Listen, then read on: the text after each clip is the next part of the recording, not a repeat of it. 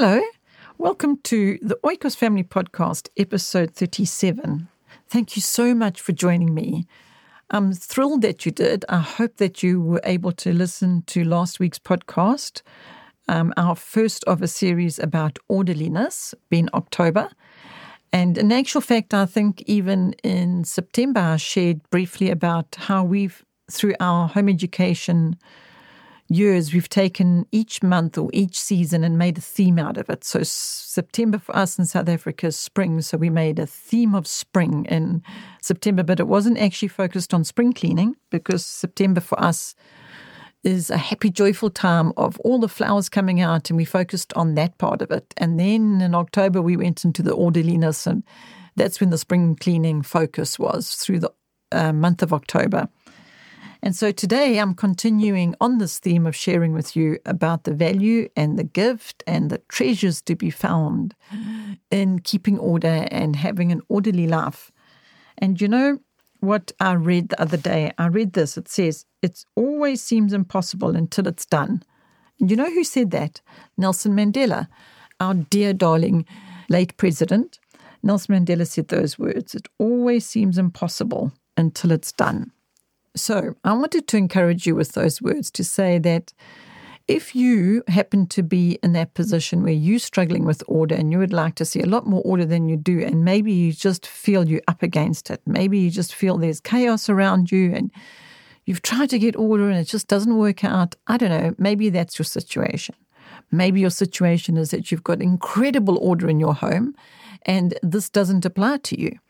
Um, and then maybe you can help somebody else to get order in their home. I know that that's how I felt when I went into a friend's home that was really, really crazy chaotic. And I had to be very careful and sensitive in asking her if she would mind if we had, how she would feel about us having a project day where I could perhaps help her with some order ideas and planning and organization. And I shared about that in the previous podcast. And it actually turned into a very fun project. And there was some incredible fruit and value and results from that. And so today, what I wanted to share with you is just to encourage you in, in the area of this orderliness, in that you might be feeling that it's impossible, but I want that's why I started with Nelson Mandela's words, and that what seems to be impossible it looks impossible until it's done. Well, that's what happened with the story I shared in episode 36 um, with the project of orderliness that we had going at this friend's home.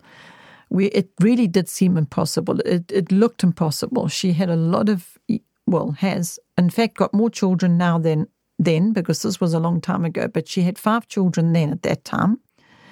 And she was really struggling to keep up with orderliness because it was just crazy um, there was craziness around her and chaos most of the time. And, and after we had focused on this orderliness and these projects that we were doing, bringing order into her home, it blessed her so much. And she actually managed to get on top of it and she actually managed to keep that order in place because we put certain practical steps in place to make it doable. So that's what I wanted to talk to you about today is it is doable it really is. In fact, uh, I put a little video up on our Oikos homepage about um, one of the top 10 fears that are the little series, top 10 fears. And one of them was, I don't feel organized. I can't, I'm afraid that I'm so disorganized. I don't know how I'm going to do this homeschooling thing, was one of the things that we heard come up a lot when I was um, asking moms about what is the thing they're most afraid of. And that was one of the things. So a little video and spoke about that and did this very quick illustration on the desk on the, at the table that I was sitting at, and I just made it look very untidy very quickly, and then uh, illustrated how one can bring order quite quite quickly, quite easily. But what makes it feel insurmountable is when you look at the mountain.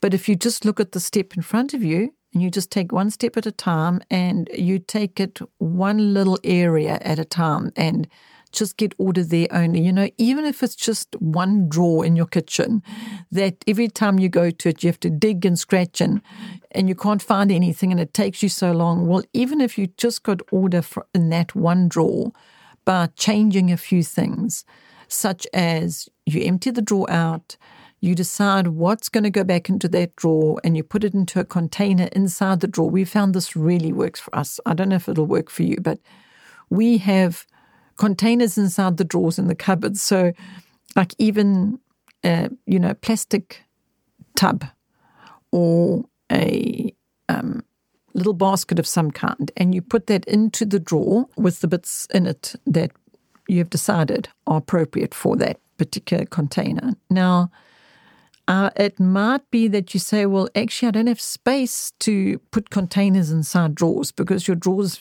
absolutely bursting at the seams and there's only one drawer, you don't have space for the other. Well, I'm going to suggest that you empty that drawer, you put back in it what um, helps to keep order. In other words, if you put everything back in it, just back in a shambles, it's going to be hard to find things.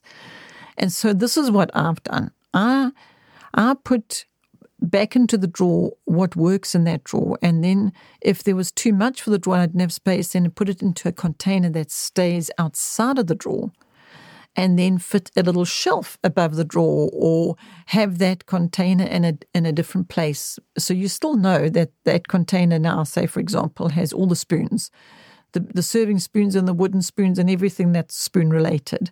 So now, when you need a spoon, you go to where that container is. It might not be in the drawer with all the other bits, but you know where it is. It's on the pantry shelf, or maybe you don't have a pantry, or maybe it's just in one of the cupboards on a shelf in a cupboard, but it's in a container on the shelf in the cupboard. Because obviously, you can't put spoons on a shelf in a cupboard because it's going to just be wasteful. The space, the area is going to be wasted. So you put them in a container on the shelf inside the cupboard.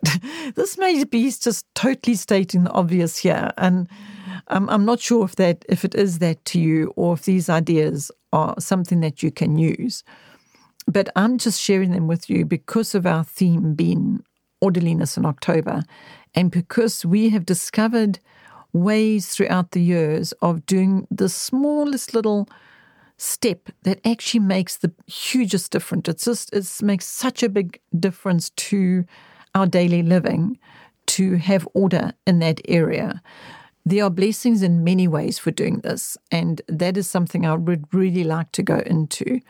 But just right off the top, um, the blessing is the time that it saves. That to me is one of the biggest blessings because, and oh no, not just that. You know, it's not just time, eh, the the actual physical time, but it's the peace that it brings. Because when you go to get something and you've got to hunt for it and you've got to scratch for it and you can't find it, and it can get a person flustered. And but instead of being taking time, wasting time, and getting flustered, there's fruit, there's there's the one kind of fruit you can have, or you can have the other where you've saved time and you have peace. So what we found is that when we apply these tiny little things that they're not, they're not even big, you know, put your spoons in a container, they make such a difference. And so I get excited about, you know, the smallest action can have such a huge effect on not just our as the parent or the mom or getting through the day, not just our days and, and our peace, but actually our children's as well. Because if you think about it, if you're at peace and if you're not having to struggle to find something because it was put back in its place, which we called its little house. We put things back in where they live or back where they stay. And if the family learn this, this trait, this characteristic of orderliness. And if you're practicing it, like I shared in episode 36, practice being orderly. If you're practicing it all the time, it blesses you. It blesses your whole family. There are many blessings that come from it. And, and, then it doesn't just start to bless you, for starters, and then your children and your family. It actually blesses people that come to your home. It blesses others that see um, a picture of order. And you feel so much better about it because, I mean, let's face it, if somebody unexpectedly arrives at your home and you feel um, uncomfortable with the fact that you know that the house is just looks like it's had a hurricane go through it, for example, um, you're going to feel uncomfortable with that. Well, maybe you don't, or maybe you do. I don't know. But I'm just saying when a person can come into your home and you can feel comfortable to start with, you can now feel better equipped to be the hostess you want to be. And that is an example that you can be to that person and to your children.